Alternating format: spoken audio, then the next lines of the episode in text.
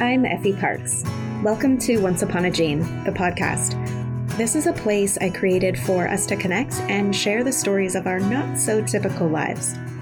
Raising kids who are born with rare genetic syndromes and other types of disabilities can feel pretty isolating. What I know for sure is that when we can hear the triumphs and challenges from others who get it, we can find a lot more laughter, a lot more hope, and feel a lot less alone. I believe there are some magical healing powers that can happen for all of us through sharing our stories, and I'll take all the help I can get.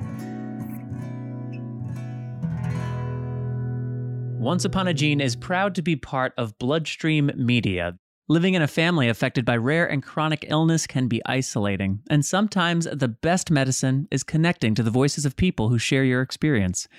This is why Bloodstream Media produces podcasts, blogs, and other forms of content for patients, families, and clinicians impacted by rare and chronic diseases. Visit bloodstreammedia.com to learn more. Hello, rare friends. Welcome, welcome. We are entering a new year. 2022 is coming, and though I do want time to stop most days so I can enjoy the good moments just a little longer, I'm also very excited for what fresh new year brings and the change that occurs. I think you're going to be pretty stoked to meet today's guest. I'm obsessed with her, and I'm coming back in my next life with a head of her hair. She has won a prestigious award for being Teacher of the Year in New York State. She's an author of the very moving memoir titled Loving You Big. She's the parent of three kiddos, one of which was diagnosed with Cri du. I know you're going to love her just as much as I do. Please enjoy my conversation with Leah Moore. Hi, Leah. Welcome to the show. Thank you so much for having me. I'm very excited to be here.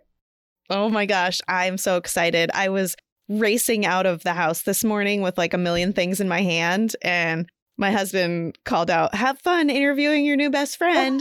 and it's so funny because as I was reading your book and laughing out loud every few minutes, I just kept telling my husband, like, oh my God, she has to be my new best friend. We both share a love for like all the special things that happened in the 80s, musical yes. theater. Oh. oh. my gosh, like everything you were saying, Delilah. I was just like, this lady, why do they always live on the East Coast?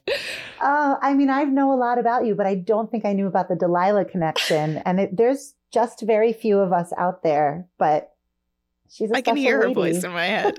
Me too, the opening. That's amazing.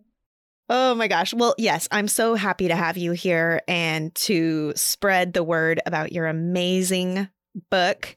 It is like one of my new favorite books, and it's going to be the new one I send to rare parents. It's really special. Thank you. Yeah. So, Leah, just give me a little rundown. Tell me about your little girl and your family. Yeah. Um, so, I am a high school English and theater teacher in New York and I live in Westchester, which is north of the city, with my three kids, my husband, and I like to say her collection of wigs because that is how she processes her sensory needs through the world.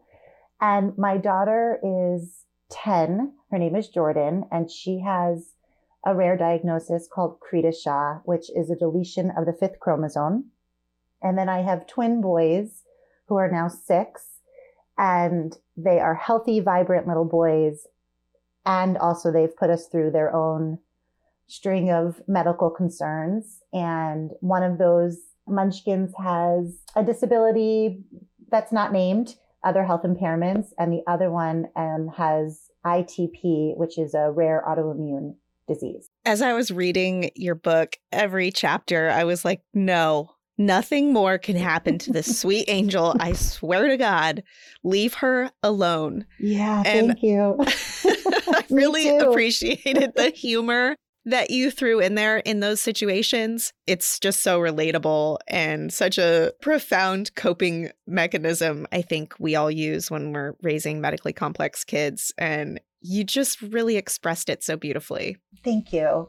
I find it's easier than all the chocolate I actually want to consume. So I try to rely on humor a little bit more, but it's definitely taxing. Oh, man. So the first paragraph really just roped me in. It was so captivating. I'd love to know about your thoughts on storytelling in general and how it's such a great connector for especially families like ours, but people in general. I could talk about storytelling as, as an entire dissertation. It's really what made me growing up feel like the person I was. I, whether it was through musicals or the books I was reading or writing, I loved escaping into other people's stories, creating worlds beyond myself. It's how I think I flexed my empathy muscle and was so privileged to be able to be exposed to so many different stories in my own home and through my schools. And it's what introduced me to my husband. We met in a graduate school program for theater and through storytelling and talking about all the different plays we were seeing and what we cared about, we realized our connection and fell in love. And as a teacher every day, it's my pleasure and I like to torture the 19 the 14 year olds with what stories I want them to be seeing and exploring. And and for me it is sort of this great equalizer because storytelling can be done in so many different modalities and it doesn't have to be based on ability level. It doesn't have to be specific to any language or any socioeconomic status and I think the more stories we can put out into the world, people will either see themselves validated or get a window into the lives of other people. And therefore we can create more inclusivity, more kindness. So it is the foundation of everything I believe in, in my life's work, in my family and my relationships.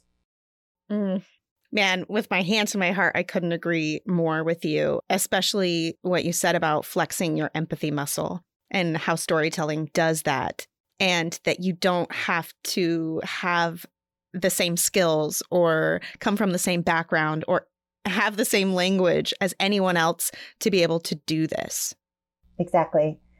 And I, I practice that every day. I, I have the opportunity to teach an adaptive theater class where many of the students are nonverbal. And it's so incredible to talk about stories with students who don't have the access to language and words and it it's not a it's not a barrier. It is truly accessible for all. We just have to create more pathways for people to be able to find it.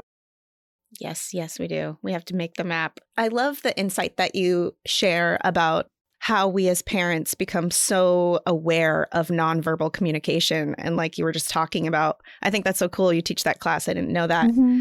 Would you say that as a teacher, I know you're trained, right? You're trained as a teacher to, I don't know, I feel like as a teacher, you actually have a little more training on kids with disabilities than anyone. Yeah. In some areas.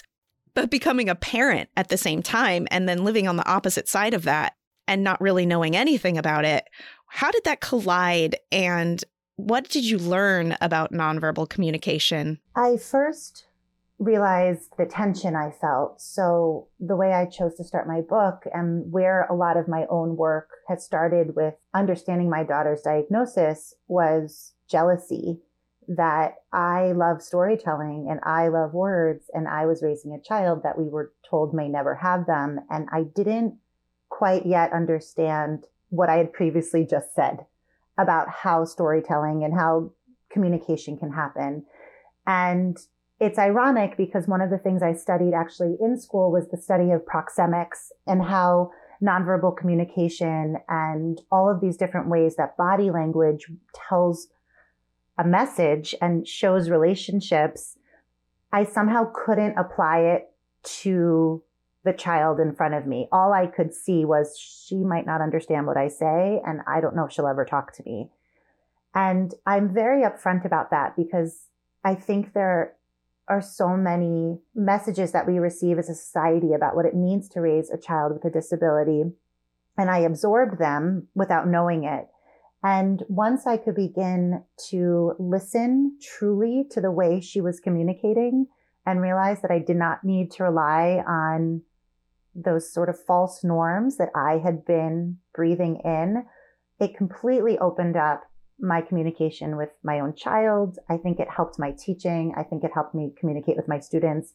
It certainly helps now that most of their faces are covered by masks and I'm just communicating with their eyebrows. That so much can be said without the spoken word. And that's really where I'm interested now in exploring and helping figure out different means to do so. Mm, I love that. Something I'm really fascinated with uh, since becoming a parent to a kid who's nonverbal as well is my ability to have conversations with other people of other than my son mm-hmm. who are mm-hmm. nonverbal and have full-blown conversations with people I've never met in a nonverbal fashion. Yes, it's very transferable. You're right. Yeah. And wonderful. And I wrote about this, but I, I sometimes want to wear my button that says, I get it. I understand. you know, if I meet somebody in a grocery store, I see somebody at the park and I realize I don't have to be quite so obvious about it. Just even giving someone some space because they might have some sensory issues or something. I, I speak that bigger language and I can help someone else even without having to to name why. Mm. That kind of reminds me of a story in your book when you were in a waiting room of a well known doctor's office that you visited with Jordan, and there was a woman next to you with a newborn who was coming in to probably, I don't know, brace herself for some bad news. And you said all the things in your head that you would say to her as a parent, like, I get it, and I know how you're feeling, and don't worry, there's happiness here too. But you didn't say anything to her. You just looked at her and you had a nonverbal understanding smile and both of you connected. Yeah. That story always makes me cry. it made me cry. It made me cry yeah. because we all get that from both sides so vividly. Yes. And there's just such compassion in that. Yes, thank you. And it's it's what I love about what you're doing as well is we all just want to feel seen and feel like we're connected and it's quite an isolating world that we're in, especially in the rare world. Sometimes there's really not a lot of people to connect with. And to be able to have that back and forth with other parents and other caregivers is so fundamental. You you talked about how you were going to love the disability out of Jordan. How have you redefined that and was that the inspiration for your book? So it wasn't actually. I started writing actually because my students were doing a personal narrative assignment and they were struggling with the assignment. And I said, I'll just show you how to do it. I'll just, you know, add, add an example. And I meant to write something really silly. And what poured out of me was the, the piece about the irony of, of language of how I have words and this child doesn't. And I read it to them and cried that like ugly, deep cry which is a really awkward thing to do when you're, you know, second period in front of a bunch of ninth graders. And they're like, "Are you okay?" Yeah, it's fine, it's fine. And I um I realized I was just holding on to all of these of these stories, and um, it wasn't until the book was maybe a year out from publishing that I was sitting with my therapist because I love mental health counseling for anyone who's navigating difficult circumstances. And she said, I don't think that you've quite come to terms with Jordan's diagnosis. And I said, but I just wrote a whole book about how I did. So I, I had to. I did. no, I did. Chapters one through 47 tell you that. And in doing that digging with her, I realized I was still trying to quote unquote fix it. I was still trying to layer the therapies and the mindsets and even, you know, talk to my different family members about what could be adapted about the world, how Jordan could fit into the world better. And the end of the book became this new part, which I call the Ladybug Warriors, about how people, how the world needs to needs to do the adapting. And I truly didn't learn that about myself until probably two or three years ago. And I, I make a point to say I am someone who was trained in this work and raised in such an empathetic, kind home. And it wasn't about kindness. It was about those biases that I had breathed in. It was about the fact that these were kids I wasn't seeing in my neighborhood. That's why the 80s come up. It was a different time. And I think the storytelling of that is so important. What are the messages we're seeing in the TV shows that we are turning on, in the movies that we're watching. I'm teaching of mice and men.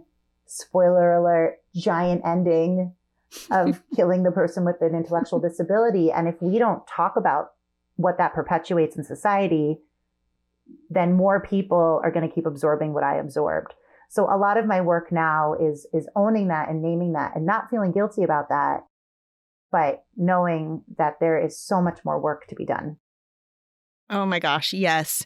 And I just think that it's such a funny mix of things that we're actually having this conversation right now because this has been so on my heart for a few months and especially with the new year coming, I just I've been trying to figure out a way to really mobilize this army if you will and not just as us but as them, right? Mm-hmm. And create an inclusion revolution for real and make allies. And I love the term ladybugs that you mentioned because we can't do this alone and it's not our job. It's all of our jobs. That's right. And it's a conversation that's echoing in larger communities, whether we're talking about race or ability or sexual identity or gender or th- this is a big conversation. And unfortunately, for all of those conversations, usually it takes someone who said, Oh, I get it personally. I want to start making those changes. Someone like us who has a child and now wants to activate this conversation. But what we really need to get momentum is people ac- across the aisle of people saying, I don't have a child like this. I don't know anyone like this, but I care about this cause. And here's how I can support this mission. And it's not just being kind. It's truly what inclusion looks like. Because being in a school, I can tell you students with cognitive disabilities or, or physical disabilities are not being outwardly bullied. That's, I wouldn't say it's over, but it's different now. But they're also not entirely included still. And that's a big statement. I don't mean everywhere and in all places, but it is a pattern in the work that I'm doing where I hear people say, I want to learn how to create inclusive environments for my child so that they can take dance class, they can play baseball, they can sit at the cafeteria table and, and use their devices to communicate in whatever way they can. So I'd love to be a part of your revolution. I'll make us buttons. Oh my gosh, send me a button. I love a button. Yes.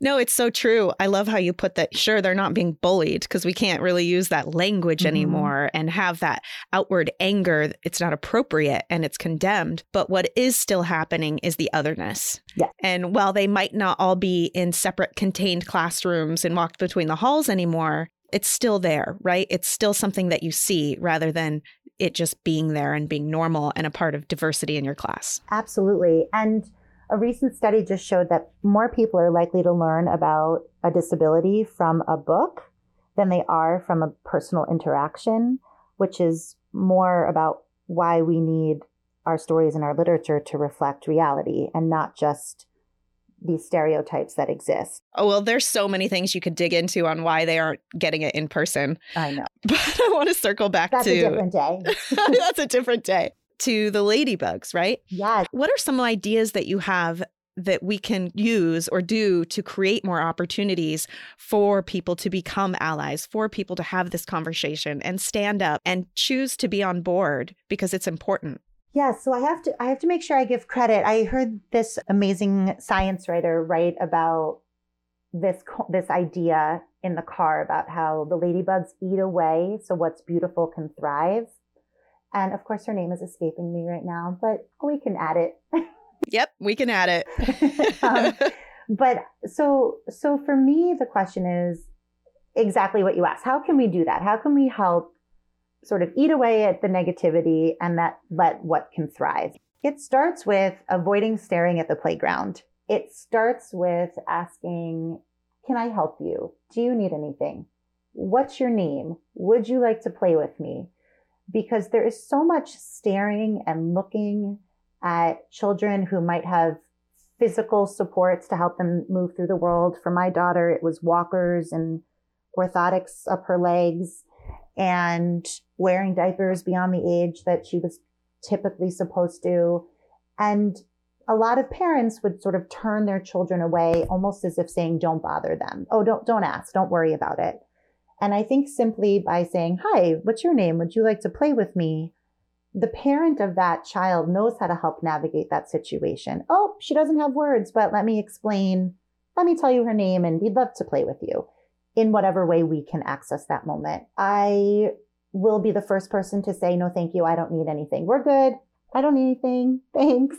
And I think it's about knowing the people in your lives who might be having families like ours and figuring out where you can alleviate some of that stress. So recently, my entire family had COVID, which was terrifying. And people didn't give me the option. It was, I'm going to the grocery store. These are the things I'm going to buy you unless you tell me otherwise. And it made it easier for me to say yes. This is the soup that I'm delivering at your house. This is the random thing that Amazon is sending to you because you can't get to the thermometer. Because if you ask me, despite all my advocacy work, I'm going to keep saying no because I don't want to bother you. I don't want to be that family. So I think when we combine both of those things, and again, this could be an entire different conversation about self care as well, but I think those start on the local level. And, and the last piece about this is that when we look at change, we can do it personally, we can do it in our community, or we can do it with big structures. And if we start with the big, big structures, we don't see enough progress that we get discouraged. We don't want to make those changes. But even on a personal level, for someone listening to say, what stories am I reading to my kids? Is there ever anybody of a different ability in any of those stories? How are we depicting this in our home? What conversations are we having? And starting locally, I think can start to create more of those ladybug warriors. Mm. Yes, yes to all of that. Yeah. I was having a conversation with my girlfriend a couple weeks ago, and we were talking about the stairs and the questions because we were all sharing. We were in this big, beautiful hotel, and it was Christmas time, and my kid was there in his wheelchair, and then all of these other kids.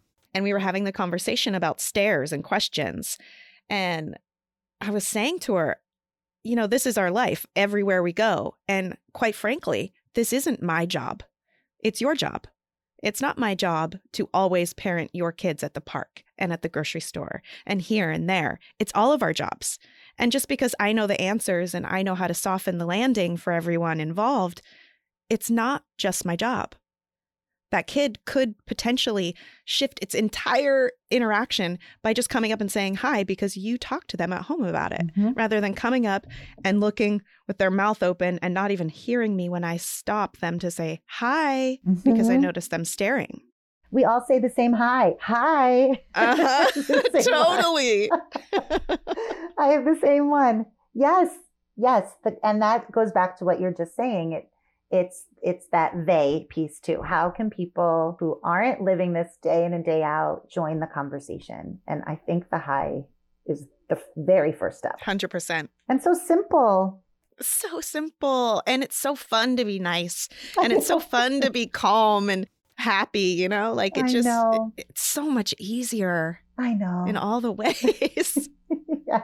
I'd love to know your experience or a specific story about the profound impact of kindness and how much of a difference it makes. Can I repeat one that's in the book that's my favorite? Is that cheating? It's your book, absolutely. One of my favorite stories is the random lady in Target. So Jordan, like many children, fixate and once we latch onto something, it's very difficult to get off of it. So in this particular instance, I should mention my daughter has a full on relationship with Target that at any moment of the day, she is talking about Target and uses it.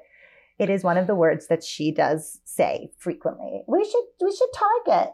So we we targeted and she was looking for a particular toy that was a reward for I think she was trying to get out of a nighttime diaper and they didn't have it and she had a full on meltdown in the middle of the toy aisle in Target. And she was at the point where I couldn't physically pick her up anymore. And I truly did not know how to get her out of the store. And I was over all of the staring and the people physically stepping over us.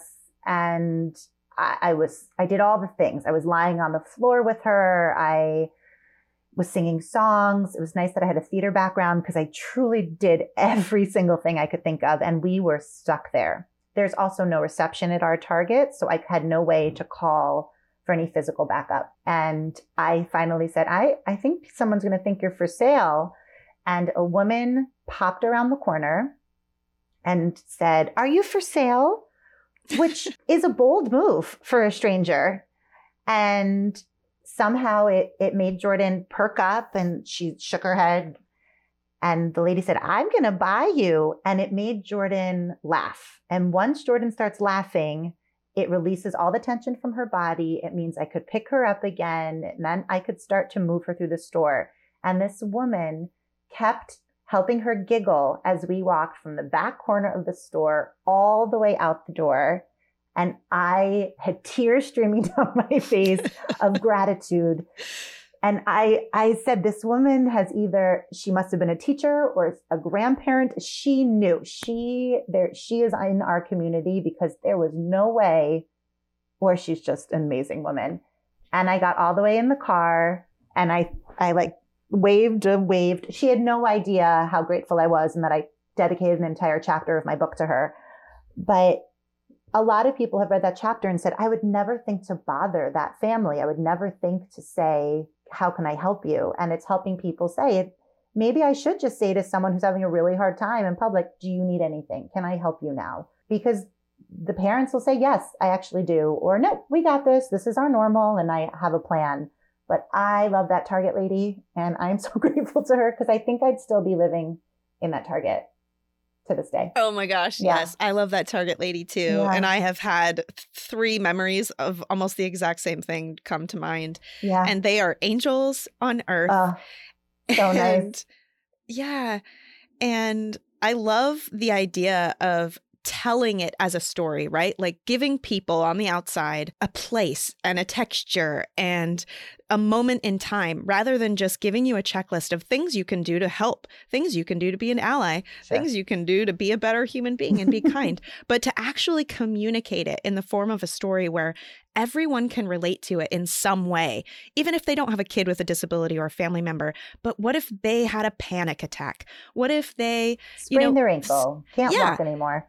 Yeah you you you you tell these stories so people can identify themselves in them no matter where they're coming at it from and that is the power i think that is just so profound from the delivery. Thank you. There's nothing like it. That's the the english teacher in me wanted to make sure that it was all through storytelling because we have these universal truths underneath it. So you don't even have to be a parent to understand fear or to understand jealousy or to understand pure joy because the emotion is what resonates across people, not the circumstances. It's probably very rare that someone's child, I don't know, had an accident in the middle of a Costco and we had to look for diapers. I mean, that's a very rare story, but to be flustered in public, I mean, everyone I know has one of those. So I agree with you. And that was a very purposeful choice in the construction of my book because I think that those stories help the message. It was the absolute right choice. Thank you. I mean, really, I had a smile on my face the entire time. Thank you. Because of the way that you structured it. It was so refreshing and so unique and also it's so on trend, right? Like this idea of expressing things and learning things from storytelling is I'm just so glad people are into it now because it's something that's been around forever. Yes. And it makes the most sense. It's the oldest art form there is. So it you know taps into our cores. I'd love to know about ways or your thoughts in general on how we balance our joy and also the extreme difficulty level and chronic stress and all of the other things that come with this life. Me too. Yeah. I uh, after all the kids and my husband had COVID, I I went to therapy and said, "Show me where on the body I can just unscrew the the button and let all of the fear pour out." And she said, "Oh, if it was only that easy."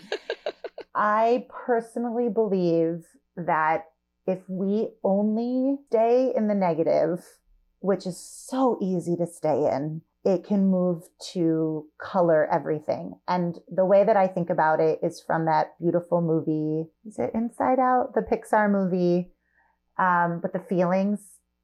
And if you, if I don't want to spoil the movie, but it's been out for a long time, but if they hold on to the ball of emotions, if sadness held on to the ball of emotion long enough, it eventually moved back into a more joyful memory. And I think that I am currently trying to figure out what is it about real fear, real sadness when we're talking about medical issues. It is so terrifying. I still to this day have to turn off any television show where there's something happening to a child because it brings me back to every waiting room I've been in. But if I don't name the fear, if I don't have an outlet for that fear, it just starts to permeate every part of who I am. And I grew up this really effusive kid. I was like just like a burst of little energy and it was starting to change my person. It was starting to change who I was. And motherhood already does that because we're exhausted. And mothering a child with a disability already does that and then mothering a rare disability and then twins and then, you know, all the layers of it. And I, I had to really work at how do I let it out? So for me, it's through writing. It's through connecting to the people in my circle who I don't have to feel judgment from. Sometimes it's through watching Netflix and eating like a quesadilla on the couch, but I have to figure out how to let it out. For other people listening, that's the work. Where, where can you let it out safely? Because if we don't, we don't get to find the humor behind the stories. And there is still a lot of humor in pretty terrifying things. I, I remember when I was thinking about my son awaiting to find out if he had cancer and trying to pray to him and then thinking like maybe maybe God speaks in iambic pentameter. Maybe this isn't the right language to be praying in. I mean, that's one of my darkest days, but I can still access that part of myself. I don't quite know the formula how, I just know it's imperative. That was so beautifully said. And I hope people listening just go back and rewind that. And I'm hooking my arm in your arm as your new forced best friend yes. because me too, girl. Oh, it's not I, forced. It's very, it's very happening. Yeah. I talk about on the podcast that there was this moment where I looked in the mirror and I didn't recognize myself anymore because I had let the fear and the trauma and the stress and the shame and all of the things kind of just get in front of who I was. And I knew there had I had to do something about it. And I love what you said about it. It reminds me of there's this woman, Susan David, who has a book called Emotional Agility. And when I read that book, it really made me reframe how I thought about emotions and to use them as information. And what is this emotion teaching me? Why is it here? Rather than letting it just consume me and change my day. Yes. And I don't know if it's tapped into still one of those biases I absorbed that individuals with disabilities are a burden to society and that perhaps if I talked about how tired I was, people would accidentally think that I was saying, oh, because this is so hard and that's not what I'm saying. But I, I think that if I were to keep digging, maybe this is in book two, that one of the reasons I didn't always feel like I could say that is because I didn't want people to get the wrong impression. It wasn't a part of the I wish this disability away part of me anymore. It was just, this is really hard and that's okay. And that's real. Totally. I found just through listening to people's stories that a lot of the time they come to the table scared about that exact thing. Yeah. And and just the fear of being judged too, right? And when they can realize that everybody has the same emotions, like we all have those things. Yeah. There aren't people who are better or stronger or anything than you, because I promise you, they all have those emotions, no yeah. matter who they are. Agreed.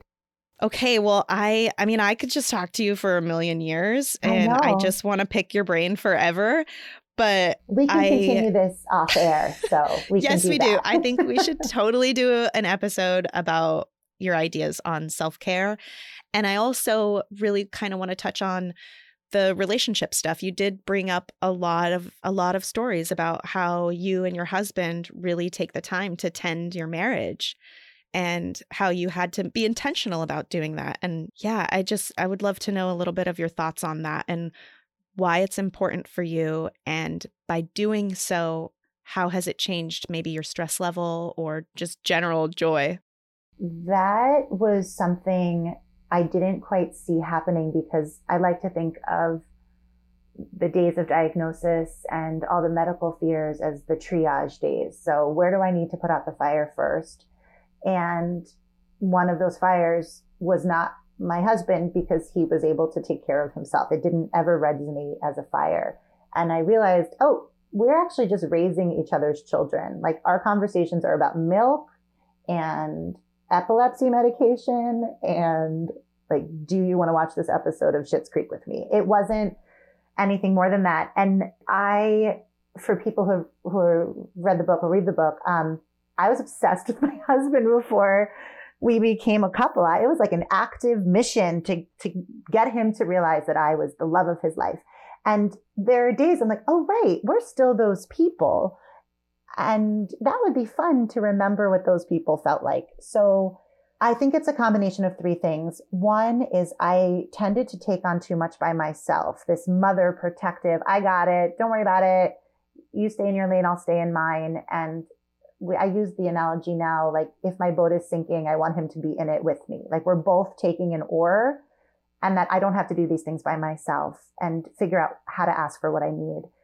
Two, we have an entire life outside of our children that we have jokes before they existed. We have memories before they happened. And maybe our daughter will live with us forever, which is a lot of people talk about their empty nesting days, which we won't, we don't get to daydream about in the same way. But if we can remember who those people were beforehand, just like I was saying, I was a full person beforehand, that really helps us. And three, we're learning to tap into each other's humor. So this is the most ridiculous example, but I love the actor Michael B. Jordan. And we spent an entire day only communicating through Michael B. Jordan memes. And it was an amazing day because it's quite challenging. Like, how do you say I'm coming home from work using a Michael B. Jordan meme? and it made me laugh so hard. Also, it was really fun to get all of those Michael B. Jordan memes. And now it was like challenge accepted. What can we do next? that had nothing to do with all of the real circumstances happening. So when I put sort of the frivolity of life and the levity of life, plus who we were before, plus bringing him on with me when I say we have an IEP meeting and we need to do this together, we can function again in our marriage. So that's my formula to a happy marriage. I love it. And I couldn't agree more, especially about remembering who you are, right? You yeah. are your own person. My husband and I do it with puns. We can go forever uh, on puns. Yes. And yeah, you get just such fun joy and you remember your relationship and you remember all of it and it just makes it that much sweeter. It does. It's really special. Yeah. like we did this together, so it's yes. necessary. It reminds me of one more thing you talked about in your book when you mentioned about how you want the boat to go down together when someone said to you that your job was to just be Jordan's mom. Mm. Mm-hmm. Can you talk about that? Yes, that was our family trainer. And this was, I think we were up to 28 hours a week of therapy. It was an intense schedule. And I am a type A person. I get all of my boxes checked off by the end of every day. And I do it, you know, in color coded format. And I was like, oh, I'll just learn how to be an OT and a PT and a speech therapist and an ABA therapist and like bring it. I can do all of that plus teach my job. And she said, yeah, no, that's that's not actually what you're supposed to do. There are other people who are experts at that. And you are truly the only mother that she has. And I need you to sit with her and snuggle her and read her her favorite bedtime story and sing her the lullabies that you sang when she was in your stomach because you are the only person that will connect to her in that way. And I needed someone to, to point that out so simply and cleanly and give me permission because when I was reading with her, I was trying to do approximations of what the cow says. And I was trying to get her pincher grasp to turn the pages. And once I released all of that, I just sort of snuggled into like the shape of her nose and how cute her little chin was when I made her giggle by tickling her on her belly. And it connected back to our earlier conversation about that nonverbal cues and made me feel better. It made me feel like a more successful mom because that I could do. That was innate to me. And I love that piece of advice. Mm. I tell it to everybody. Yes, rewind, rewind again. Uh, we're just getting some homework for life from Leah today. It's true. I think we all know what it is to just be an administrator and we forget to just be their parent. Well, everybody, I hope you love Leah as much as I do. She's at lovingyoubig.com find her book. Whatever you do, make that your newest read of the year. Get it at your local bookshop first. It's amazing. You'll laugh and you'll cry, and you will feel so seen and you'll see yourself in so many of her stories and you're just doing amazing things and I am so stoked that I met you and You're stuck. You're stuck with me now. So buckle up, Leah. I feel the same way. I love it. I've been I've been fangirling from behind the scenes for quite a long time and I know a lot of people who listen to you. So I'm giving like a lot of shout outs from here. And I want to say for anyone listening, a lot of people say, well, I don't, I don't know how to tell my story and I don't, I have things to say. I have something on my website in the spotlight series where you can either nominate yourself or someone else and I will write a story about them and you can gift it to them. So help other people feel seen or help yourself feel seen because I think storytelling is the most beautiful gift you can give and it's free. And I'm happy to share all of my extra words to help bring that into someone else's life. So just, you can find it on the website. Mm, I love that. Yeah, check out our Spotlight series. And having a story uh, written for you from a nationally awarded Teacher of the Year in New York State, pretty big deal. It's going to be a good story, guaranteed. Thanks, Leah. I'm I'm so thrilled that you were my guest. I had a, just a great time talking to you, and I can't wait to share it with everyone. Me too. Thank you so much. I hope you've been enjoying this podcast. If you like what you hear, please share this show with your people, and please make sure to rate and review it on iTunes or wherever you get your podcasts. You can also head over to Instagram, Facebook, and Twitter to connect with me and stay updated on the show. If you're interested in sharing your story, or if you have anything you would like to contribute, please submit it to my website at effieparks.com. Thank you so much for listening to the show and for supporting me along the way. I appreciate y'all so much. I don't know what kind of day you're having, but if you need a little pick me up, Ford's got you.